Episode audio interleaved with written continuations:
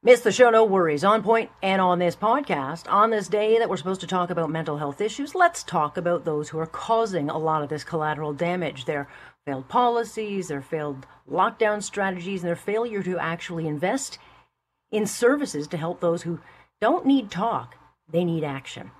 We'll talk about this massive truck convoy as it inches closer to Ottawa, and organizers now are trying to push back against rhetoric from you know, fringe groups calling for violence or who are drumming up calls to stage some kind of Capitol Hill type event. So we'll talk to one of the many organizers of this convoy trying to keep the focus on the cause before it gets hijacked by fringe groups or even politicians pushing their own agenda. Justin Trudeau gets away with what he does because we have a feckless opposition that can't launch any meaningful attacks that stick. And part of the reason for that's because while trying to expand the base, Erin O'Toole refuses to stand for anything, and so he's seen as standing for nothing. And pressure's mounting to topple his leadership, and new polling reveals that one name is way out ahead as the preferred leader. So can he survive? And the Trudeau government is talking tough to Russia. But our response sounds hawkish, but in helping Ukraine's response, it speaks loudly, yet we're carrying a little twig. Talk to Mark Norman about what our response should be. Let's get talking. This is On Point with Alex Pearson. Canada is standing with Ukraine. The world's dictators are watching to see if our alliance of democracies has the will and the capacity to stand up for the rules based international order. We must and we will show them that we understand the gravity of this challenge and that we will rise to it. We aren't, we won't, and the world's authoritarians are laughing at us. Alex Pearson with you on this Wednesday, January 26th, and oh boy, there's so much going on today a ton going on. We got a really busy show. You know, there's all this news coming out. Certainly, the latest is uh, Canada's role in Ukraine, or more, um, I think, more aptly put, lack thereof, because the Prime Minister just came out with uh, Freeland and Anita Anand, where they, look, they talked a, a good game. I was like, okay, this is what we want to hear. They delivered all this talk on how Canada's going to stand steadfastly with Ukraine, and then they announced, um, but we'll do as little as possible. I mean, Ukraine is begging for weapons, and we aren't sending any. No lethal aid, no weapons, just talk. And a hashtag campaign. That'll always help, you know. I mean, we could do more. They could have announced by now enacting Magnitsky sanctions to target Vladimir's, you know, Putin's wealth that he's hidden all over the world. That's not happening. And yeah, we could send weapons and a show of force, but we're not going to bother. Instead, what we will send Ukraine uh, in part is body armor and night goggles. Mm-hmm. And Trudeau made clear that a diplomatic response is a solution, and that standing with Ukraine shows the spirit of finding diplomacy. Well, no, okay, no. Putin is not interested in diplomacy. He wants control of Ukraine. And today, Canada basically told him, it's yours, go ahead. Because nothing announced today sends Ukraine any of the actual support they're begging for, and certainly doesn't show Russia that we are serious. And retired Admiral, Vice Admiral Mark Norman is going to be joining me at 8 o'clock to explain, you know, what we can, what we could, what we should be doing. But also, you know, maybe he can explain what does NATO stand for anymore. I mean, if defending democracies or Ukraine's independence, you know, is as dire as we're told, night goggles won't cut it. And, and neither will all the blinking that we keep seeing our allies doing. So we'll talk to him. We're also going to talk about, of course, these rolling convoys that uh, will be rolling through the GTA over the next day or so as they inch their way to Ottawa. And one of the big challenges uh, these convoys face are the threat of having their message hijacked by those, you know, determined to push their own agenda. And these convoys are, are making headlines all over the world. And of course, they started as a pushback to vac- vaccine mandates, but they they have morphed into a much bigger movement of, you know, real anger across this country. And of course, yes, there are nuts who will attach themselves to it, to these things. There always are. But a lot of these people are just absolutely fed up with the last two years of government overreach that has been very, very destructive. And um, Prime Minister Trudeau was asked in the last hour, you know, how he sees you know, the convoy and how he, um, you know, sees this as, you know, they're going to be on his doorstep in a couple of days. The small fringe minority of people who are on their way to Ottawa or who are uh, holding unacceptable uh, views uh, that they're expressing do not represent the views of Canadians who have been there for each other, who know that following the science and stepping up to protect each other is the best way to continue to ensure our freedoms, our rights, our values as a country. Well, you know, someone might want to tell the prime minister that this convoy is not small, and um, and you know, he really shouldn't be so quick to dismiss all of the anger because of the fringe. Because contrary to popular belief, there is very, very real and very warranted anger across this country, and I don't think it should be dismissed by those who are responsible for causing most of it. I mean, it's great that all the politicians are out there doing their let's talk messages. Okay, well, like, let's talk. Let's talk about how their failed strategies have been a cure far worse than the disease. The CAMH uh, released research today showing that anxiety, depression, and loneliness is now at the highest levels that we have seen in two years, especially with women and frontline workers. And of course, they attribute a lot of it to these never ending yo yo draconian lockdowns that never stop and never solve anything. And remember, lockdowns were never supposed to be a permanent strategy. Even the wacky WHO said, no, do not use them over over. It is a short term, you know, interrupt the case spread and then that's it. But you can't keep going back to them. And yet they've become this easy go to. And so we've seen small businesses crushed. We've had children being deprived of the chance to be a child, robbing of, you know, them of their educations, robbing them of, you know, milestones they'll never get back. And the politicians keep telling us, hey, we've got your backs, that the vaccines are the ticket out. And yet here we are two years in, and we're no better off than we were in 2020, despite being more protected than any other time. I mean, they tell us we're all in this together. But that, you know, they don't seem to ever notice that the small businesses and private sector have paid the greatest price. And these are the same politicians who have weaponized policy decisions to score points without a thought of the divisions that it's causing and the fear that it stokes. And so anyone wondering why are all these thousands of trucks rolling across this country should really look no further than to the politicians across the aisles, all of them, who have created this movement. And that's because for two years, too much politics has been played to deflect from government failures. And politicians who have used this crisis to further their own agenda at the cost of the greater good.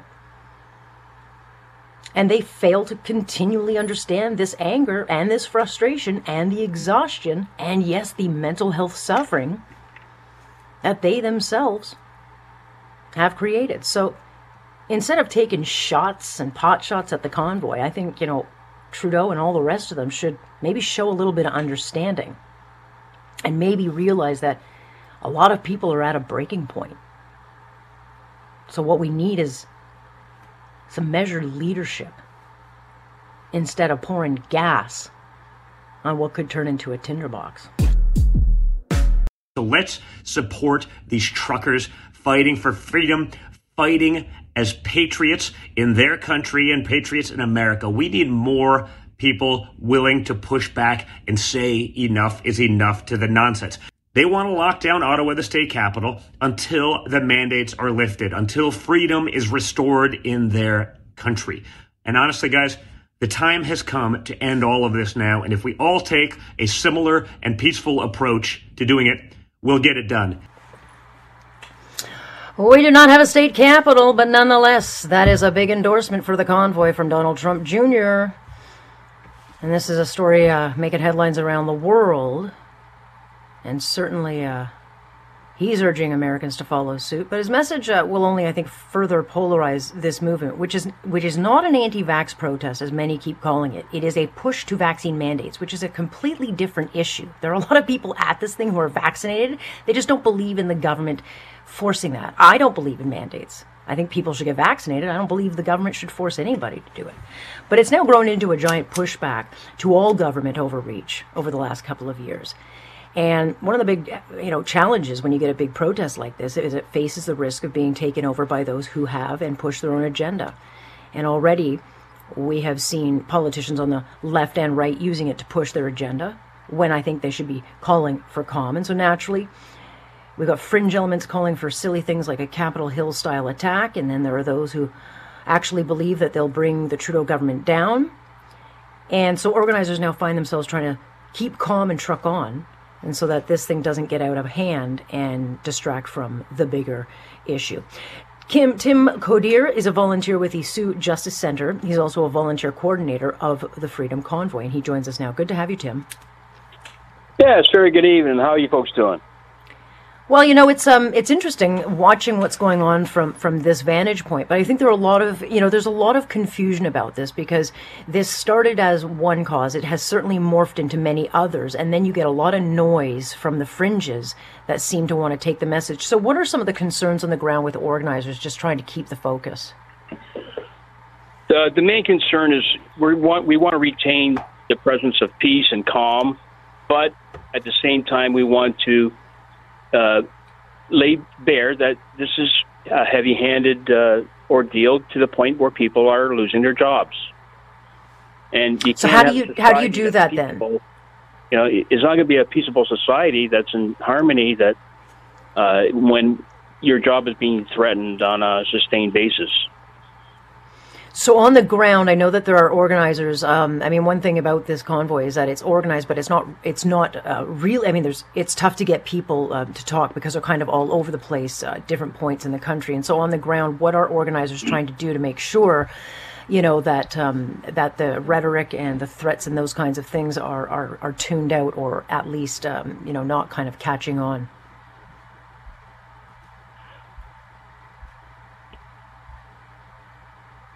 Can you hear me, Tim? Yes, I can hear you. I just got. Yeah, uh, uh, anyway, uh, the problem that that that I see is that. Um, uh, you know, we, we, we, we mean the best. Everyone wants wants the best out of this whole scenario. All we ask is to have freedom of choice, freedom to survive and maintain a livelihood for ourselves. We're, we're not asking for. Uh, we, we want calm. We want peace. What uh, what other people do on the fringes is out of the realm of what we want. We just want to be able to go to work, provide for our families, make choices for our own bodies. If someone else so wants to choose for their own body to do something, that's that's up to them. And so at this rate, it's hard to see um, how many people will end up arri- arriving in Ottawa. It'll be a huge number. Um, I'm not sure it'll be millions. I don't know if it'll be tens of thousands. I don't know if it will be thousands, but it will be a big presence. Um, what what are you expecting once you get there? Is it is it that you stay there for the day? Is it that you stay there until something changes? What is ultimately the goal? Is there something organized at that point? Yes, we do. We we do have a schedule for us right now. Is for as long as September the fourth, but they've committed and vowed to themselves that we will stay as long as it takes until they until the mandates have uh, been brought to a close. And is there optimism that those in Ottawa are listening? We're hoping. We're hoping that this will be a, a tone of sensibility and of reason, of uh, realigning. Uh, we want this to be a peaceful transition. We want it. We want it to win for everybody, uh, and still be smart about our health care too. And so you know that there's a lot of frustration out there, and and I suspect some of the online uh, rhetoric is just bluster. But as you well know, because you have been involved in in big gatherings like this, um, it, it only takes one blowhard to cause a lot of trouble. And there will be those in the crowd who are looking to capitalize on the anger and look for that anger to tap into. Yeah, we understand that, but that's beyond the realm of what we are. We can only do what we can do and be responsible for what we what we want to put forward. What some radical faction wants to do, and for whatever reasons, is beyond what we we have in mind. It's got nothing to do with our agenda. All we want is peace, our jobs back, we be able to make our own decisions, and sensible uh, decisions on uh, on the government side that we've done for decades before, and to resume some sense of normality. That's that's all we're really asking. Normal's is a nice thing. I, I, barely remember it, but nonetheless, I think that is what what has brought many to the point of where they are, in fact, uh, you know, tuning into this and, and watching it. Some people will watch it from afar. Some people will get involved. Some people will, um, you know, uh, watch it and not admit they are watching it. But there's no question, uh, this has probably been bigger than what was first, uh, you know, uh, thought up. Is is that the thought? Did it ever did it ever dawn on you that this would get this big? No, it didn't. But it didn't take long for that to change. Uh, when we finally people stood up, as more people stood up, more people braver that were sitting in their basements and and being in dismay, and then it just started to take off. And the more people stepped to the plate, the more uh, relaxed people felt to come out of the closet, if you will, and let their position be known. And I think it's only going to get bigger and bigger. The numbers are just growing exponentially. And I should point out, for those who don't really know what's going on, I mean, the, the, trucks are going by, but you're getting enormous support as well over the highways, the overpasses, that kind of support. Is that happening um, in city to city that you, you guys are seeing? Yeah, it's unbelievable. I was watching live feed from Medicine Hat last night, and as far as you can see with the eye, there were rows and rows of people, uh, banners, flags, uh, waving, cheering, and they were on both sides of the street while the convoys were, were running through. There have been concerns about the GoFundMe. I mean, it, raised an enormous amount of money, far beyond what was, um, I think, the initial target. It is still coming in. I think the account has been held because of concerns of where the money is going. Has that been sorted out yet? Uh, to my knowledge, it's it's not been held. It's just uh, it's still allowed to grow, uh, but I think there's some kind of an auditing process that's uh, taking place, and and uh, but they're prepared. It's all legal. It's the people's money at the end of the day, if the, the the heavy hand of government strips the Canadians of their right to support a cause, I think it speaks more about them than it does for our movement. We want peace. That would, to me, would be a, an act of aggression. But I'm not going to. I'm, I don't. I'm not there. We don't know those details. I'm just saying, if that were the case, uh, it, it, it doesn't uh, have a very good smell to it. When you guys arrive in Ottawa, obviously you can't fit thousands of trucks into Ottawa. Um, I'm not sure where they're going to park them, but how, how is it going to work that you will um, get up to the nation's capital, all those people in there, and all those vehicles? Has that all been sorted out? Uh, you know what? This is all new turf.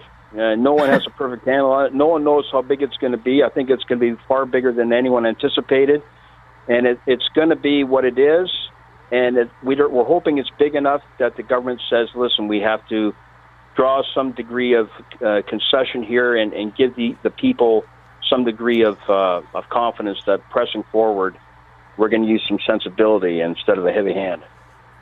What is the greatest misunderstanding right now out there? What is one of the narratives that you're listening to and saying, no, that's not right, that you want to correct? Well, the biggest narrative is that uh, they, we're called anti-vaxxers, and and that we're we're we're trying to bring the government down. No, we're trying to work with the government. We're trying to uh, uh, support everybody. Everyone has the right to make their own choices, and my life, uh, my my livelihood should not depend on whether I'm uh, prepared to take a, a vaccine. That if you look at VAERS, like there's over 21,000 people that have died from it. You know, so that said, it's it's pretty telling that if you if you have reservations, you have some some pretty good cause. Now, with that said, I'm going to give you the, the phone over to my my friend here who has a lot more knowledge on that than I do. Well, I'm actually I'm, I'm out of time, Tim. I'm up against the clock, so I'm not going to have time. I will continue talking about this. I talk about this every night, but we'll. Um, I wanted to make sure that we were kind of keeping up with it. But I'll thank you for your time, and we'll talk again. All right. Well, hey, thank you. It's been my pleasure, and we're just hoping for the best for everybody, and it all plays out in, in everyone's favor. Thank you, sir. Good to talk. Thank you. Have a good That night. is uh, Tim Coderre, who is part of this uh, convoy, one of the organizers on the ground, and that is, uh, there you go. There's some clear talk on this, so hopefully it clears up some of the uh, noise out there. Have you here on this Wednesday? So the question, you know, can Erin O'Toole survive to live another day as a leader. I mean, he's getting attacked pretty much from every side, including his own party. I mean, the base is angry that he's abandoned these true blue promises he made to them during the leadership run, things like the flip flop on the carbon tax. But, you know, he's also failed to capitalize on Justin Trudeau's many failures in an election that was really his to win. And he had a good start, but then the campaign fizzled because of the very predict- predictable wedge attacks that were launched, and he couldn't deliver a coherent message on vaccine mandates to counter it. And then he continually stumbles to take a stand on issues. I mean, he was asked eight times Monday, Will you meet with the truckers in the convoy? You know, he's got his own MPs out there supporting them, and he wouldn't get a straight answer. So he kind of keeps handing these small wins to Trudeau. And his party's now heading into a caucus retreat for the next couple of days, where he's facing growing pressure to hold a leadership review immediately instead of August 2023 that he has scheduled. And if you look at who would benefit from this review, well, Pierre Poilievre is polling way out in front as preferred leader. Warren Kinsella, president of Daisy Group, but a former political strategist for one Jean Chrétien, he joins us now. Good to have you. Thanks for having me. You know, Erin O'Toole's a decent guy. I think, you know, he's an easy guy to like. And I think a lot of people, I'm including myself, had a lot more um, hope that he would do better than he has. But it is very frustrating to watch him, you know, tr- constantly try to saddle, straddle two sides to make everyone happy. He's failing everyone. And, I, you know, what you were saying is true. Like, he is decent. Uh, he's not a dummy. Um, and he's running against a prime minister who I personally consider to be the worst prime minister of my lifetime. And, you know, mm-hmm. he still can't win. Why is that? I think the big problem, you know, that he's got is that it's it's kind of the Paul Martin syndrome, you know, where you try and please everybody. You want to be loved by mm-hmm. everybody, and you end up yep. being disliked by everybody. And you know, you identified just a couple of the issues, whether it's you know carbon tax, um, but during the election, I think there were two that really hurt him, and they were literally existential in the sense that they mm-hmm. relate relate to human existence, and that was the assault weapon thing and and vaccinations, as you put your finger on. The assault weapon thing um, was a big mistake, I felt, because it was in their platform, so they couldn't sure. erase it. And basically, it was him kind of saying, well, I'm okay with this weapon that was used in the Montreal massacre and the Nova Scotia massacre being still on the street. And I had said to one of his guys when it all happened, I said, "Man, you're in trouble." And he said, "Why?" And I said, "Because you're you're curry." I said that that weapon, and I said, "I'm a gun owner. That weapon is used by 5,000 people in Canada.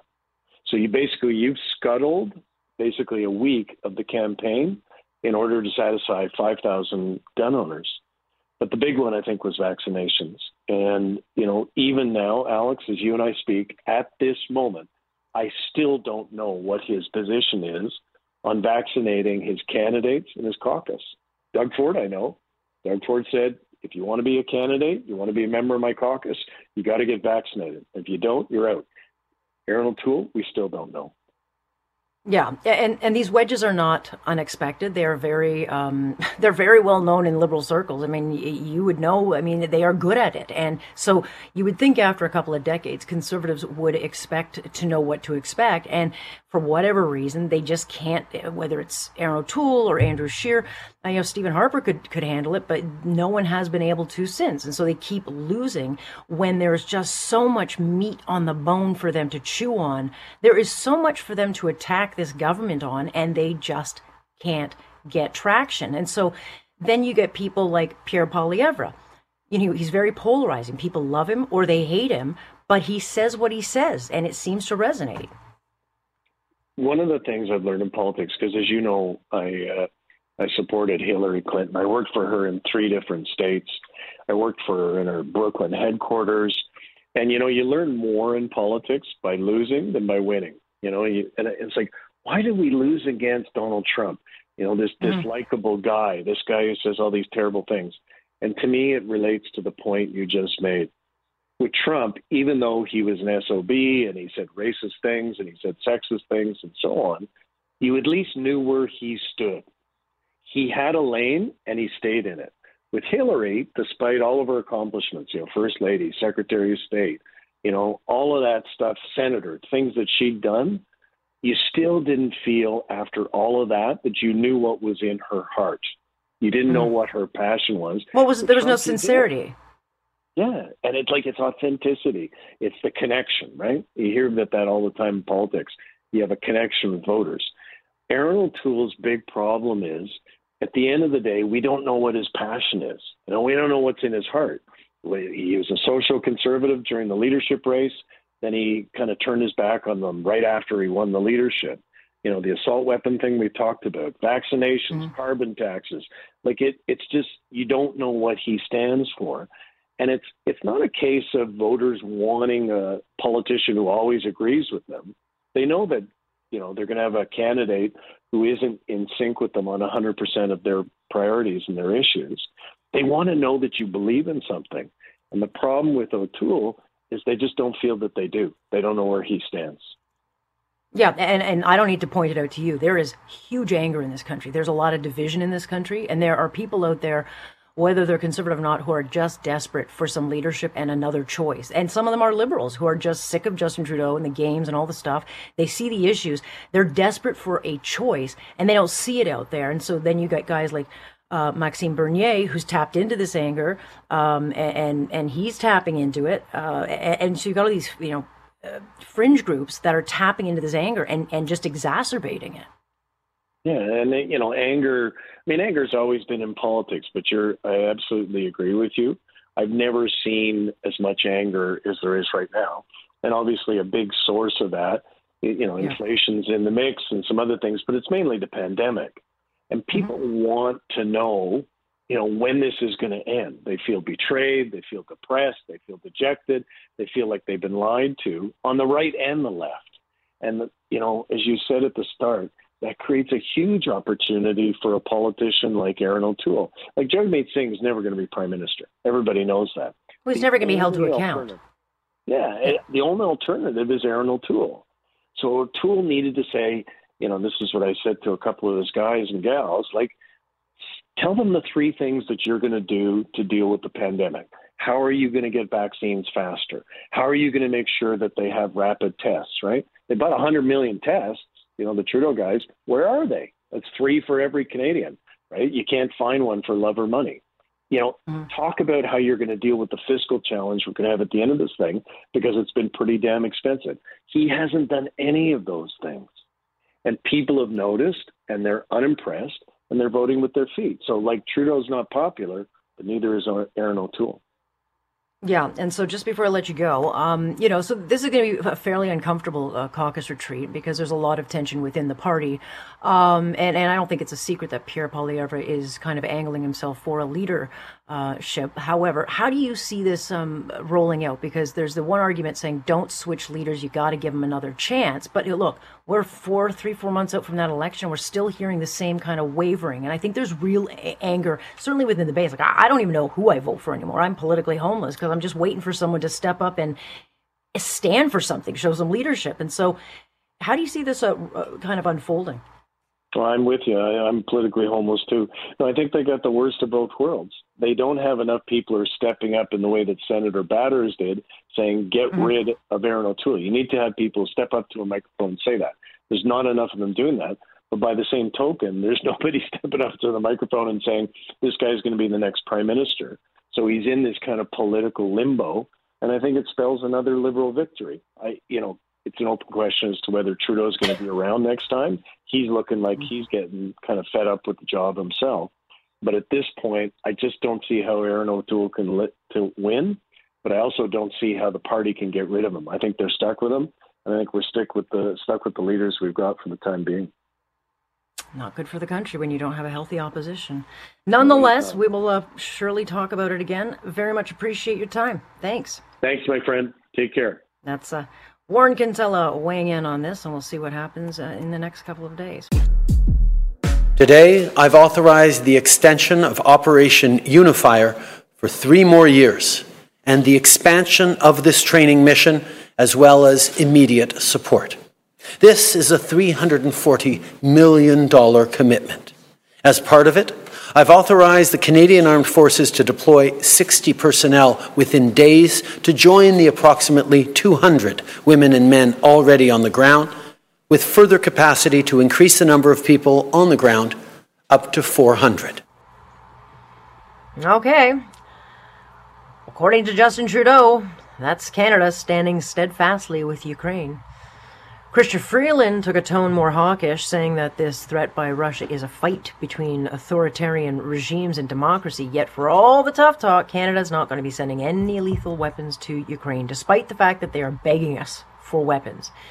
And so, as you heard the Prime Minister, we're going to send 60 more troops to join the 200 troops on the ground that are training Ukrainian forces now. We'll send intelligence and cyber support. You know, we have the third world's third largest Ukrainian population in this country and we have a government talking good game. But what they are saying today is that they're going to support Ukraine, except they're just not going to actually give them anything that they need.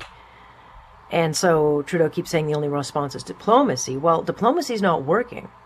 And if Vladimir Putin knows there's no price for him to pay through either sanctions or force or whatever, why wouldn't he invade? Let me bring in retired Vice Admiral Mark Norman, who's now a senior defense strategist with Samuel Associates and a was, of course, the former vice chief of our defense staff. Good to have you. Well, good evening, Alex, and uh, belated best wishes for 2022 to you and your listeners. Aren't you kind? Thank you, and it's off to uh, quite a start. Um, when you, the, the, the talk to me just doesn't walk the walk on this. Um, your thoughts when you heard our approach to this?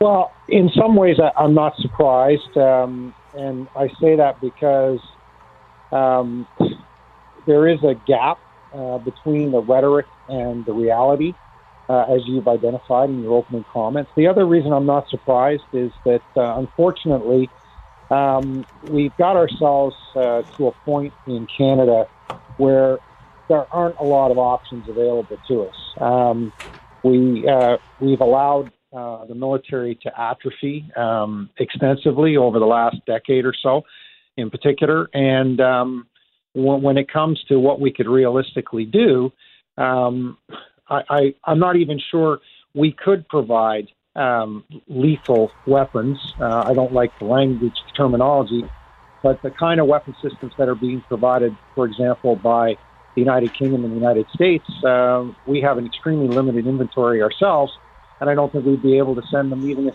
even if we were prepared to do so politically. So I'm worried that uh, this is um, a lot of um, noise from a country that is unfortunately becoming less and less relevant on the international stage, notwithstanding the significant Ukrainian population we have, as you mentioned. And not to mention the major geopolitical threats that keep inching closer to us, because um, as you well know, I don't need to tell you. I mean, Russia has staked its claims in the Arctic. It's a major threat um, to taking that from us. Uh, they've loaded in some massive amount of artillery and weapons. Uh, we don't seem to bother worrying about that. And of course, China is likely watching all of this with the intent to swoop in and take Taiwan, fully knowing that we won't do anything for that either because we abandoned to stand with uh, Hong Kong. And so here we've got a country that is surrounded by heavily armed Russian troops at the border. No one really knows when Vladimir Putin's going to make a, a, move. But given, uh, you know, the lead up to this, we've got NATO, which is seems very fractured. Um, France is doing its own thing talking. You got Germany's doing its own thing talking. Canada's just talking and not doing anything. And then you got the United States, which President Biden last week hinted, well, they can do a little incursion and then kind of came back and said, no, no, that's not what I meant. And I don't really even know where the United States stands on this. Yeah, so I'm not going to try and interpret um, what Washington is thinking or doing, um, but I think you've laid out some very concerning um, observations. I think the I think the inconsistencies across NATO are of concern. I also think that that's playing right into Putin's hand. Um, whether he decides uh, or not to actually cross the border into Ukraine. I think he's achieving probably 90% of what he's mm-hmm. set out to do, which includes destabilizing the West. I think this is a significant test to um, Washington. I think it's a significant test to the alliance. Um, I don't think that Canada is being overtly tested, but going back to your opening comments, I think it's a demonstration of the kind of problems we've got ourselves in. And yes, uh, I have no doubt because the parallels between the um, the pressure on Ukraine and the potential annexation of Ukraine are no different than the, the discussions that are ongoing as it relates to Taiwan. And, and uh, mm-hmm. kudos to you for making that connection because a lot of people won't make that connection, um, but it is it's there and it's obvious. Well, I would have to think that China's watching this very clear, clear, closely to see, well, what will the West do? I mean, if they're not going to stand up for this, I mean, why wouldn't they swoop in? Uh, I think there's a real question that Canadians are going to have to start to ask them. I mean, no, no one wants to go to war, but at the same time, we have uh, up until, well, I, sadly, it's been a few years now. I mean, Canada has stopped punching above its weight. We're not punching below our weight, but we are not defending um, anything at this point. Um, and so, what is our role going to be in the world moving forward? Because whether people like military or fighting or whatever, we still need to defend this nation, and it doesn't seem like anyone has a plan to start looking at, at you know forward. Well, I think that that uh, is is probably the most important question uh, for Canadians in this in the context of what's playing out. I, I think we are finding ourselves more and more isolated um, notwithstanding our geographic proximity to the United States, that relationship is mm-hmm. is is strained. It's not what we grew up thinking it it ha- it was, um, and we're going to have to step up and redefine that relationship. And I think as part of that, we need to look at uh, who we want to be um, on mm-hmm. the global stage, and and we can't pretend that these issues aren't going to affect us. Um, I go back to the pandemic that we're now two years yeah. into dealing with, and that is that is basically a dumb virus that has held the, the world hostage. And look at the mm-hmm. impacts on Canadians day to day. Where we start to look at the fact that we don't we don't live on an island and we can't pretend that these things aren't going to affect us. Um, these security challenges are real, and I think they're going to get more more pressing as time goes on. And not to mention, I mean, I think there is at least enough evidence by now that China should be uh, held to account, and it doesn't seem like there's much, um, you know, hunger to do that, uh, given their lies um, and what they've done with this virus. I think that, that uh, at some point I'd like to see that conversation. Will they be held to account? But you know, um, there is something we can do. I mean, we have Magnitsky sanctions.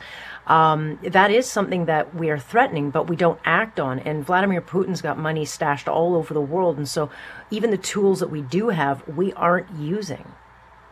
Yeah, and I think that there's an underlying fear, uh, and I, I'm not sure. I mean, I can I can think of why, but I don't understand why we allow ourselves to be held hostage by these these fears. We're scared of China. We're scared of um, you know, going too far with Russia. I think that's what what's behind some of this um, uh, hypocrisy uh, between what we're saying and what we're doing. And um, you know, I, I think I think we need to we need to start taking ourselves more seriously, and we need to start acting um, um, in, in, a more sophisticated and mature fashion um, if we want to be taken seriously. If we don't want to be taken seriously, then perhaps um, sadly, uh, we're on the right track. I mean, Mitt Romney, when he was running against uh, Mr. Obama, uh, at the time said, you know, Russia is the greatest geopolitical threat of our time, and, and he was laughed at. Um, now we've got Russia and China, who are big geopolitical threats, and um, eh, people just seem to shrug. And you know, I, I just uh, I fear moving forward that the conversations we need to have will not be had. Well, right, and and open source analysis points to, um, you know, the United States strategic assessment um, describing their worst case scenario, where they have to deal with simultaneous or near simultaneous events related to Indo Pacific and China, related to right. Russia, and related to the Middle East. And if you did a Google search of the news over the last you know week or so, you, you, you see all three of these playing out um, perhaps with different levels of intensity, but they're all there. They're all active, and um, you know th- th- this should this should be concerning um, to to Canadians because it's going to affect our lives. Um, whether yeah. it affects them directly, it's going to have secondary and tertiary effects on global security, the global economy, and all of those things are going to affect us in one way or another here at home not to mention uh, our children. They will be left to deal with our mistakes. Always uh, very much appreciate your time, so I'm so happy you could come on with us. Thanks so much. I hope you're well. Well, good evening, Alex. Thank you very much, and to you and your listeners, all the best. Cheers. That is a retired Vice Admiral Mark Norman joining us uh, with a wealth of knowledge about these kinds of things, and so we're happy to have him and uh, take stock of what he says.